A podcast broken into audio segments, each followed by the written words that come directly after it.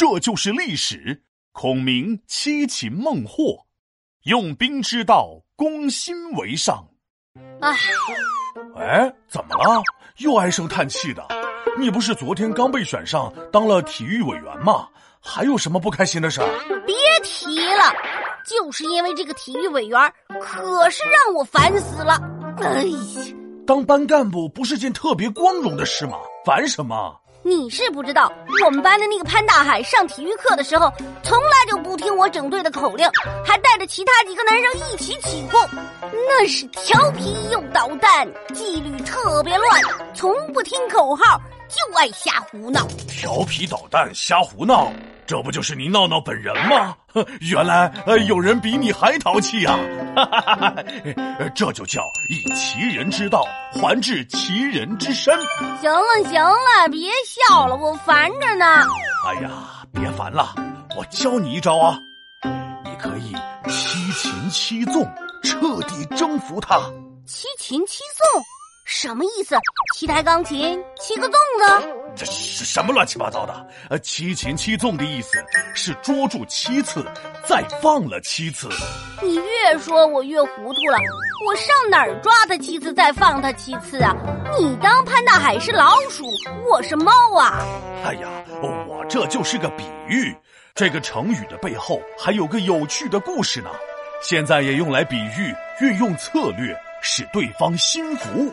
我隐隐约约感觉皮大龙要讲故事了，预备开始。话说三国时期，诸葛亮为了巩固蜀国的大后方，平定南中地区的叛乱，亲自率兵南征。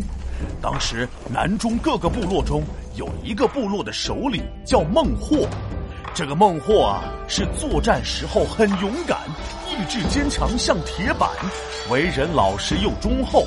大家跟着他能吃肉。听你这么一说，我感觉孟获不应该叫孟获，应该叫孟胜。这孟获就是三国时期的潘大海呀。你想想，这诸葛亮是谁呀？那是以聪明、智慧著称的人物。所以别人打仗用腿，诸葛打仗用嘴。只要能靠脑子解决的，尽量别动手。诸葛亮心想。既然你孟获是个牛人，我干嘛要打败你，和你做敌人呢？于是诸葛亮展开了和孟获的智商赛跑。所以两人的智商赛跑，谁最后能赢？当然是诸葛亮了，计谋他最行，啥都第一名。嘿嘿，没错。但是光打败孟获不行，想得到孟获的人，你必须要得到他的心。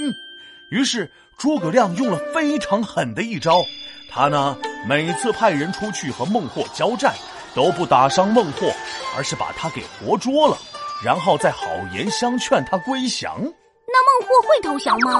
你想想，孟获是谁？一个铁血硬汉，他怎么会投降？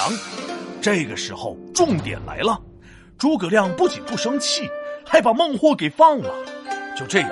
诸葛亮是放了抓，抓了放，七擒七纵之后，孟获被诸葛亮的宽宏大量所打动，最终归顺了蜀国，还帮着诸葛亮说服了其他部落的首领，也归顺了蜀国。哦，原来是这样啊！我现在就要去把潘大海抓到老师办公室，然后再放了他，然后再抓，然后再放。哎，闹闹，你给我回来！你怎么又误会了我的意思？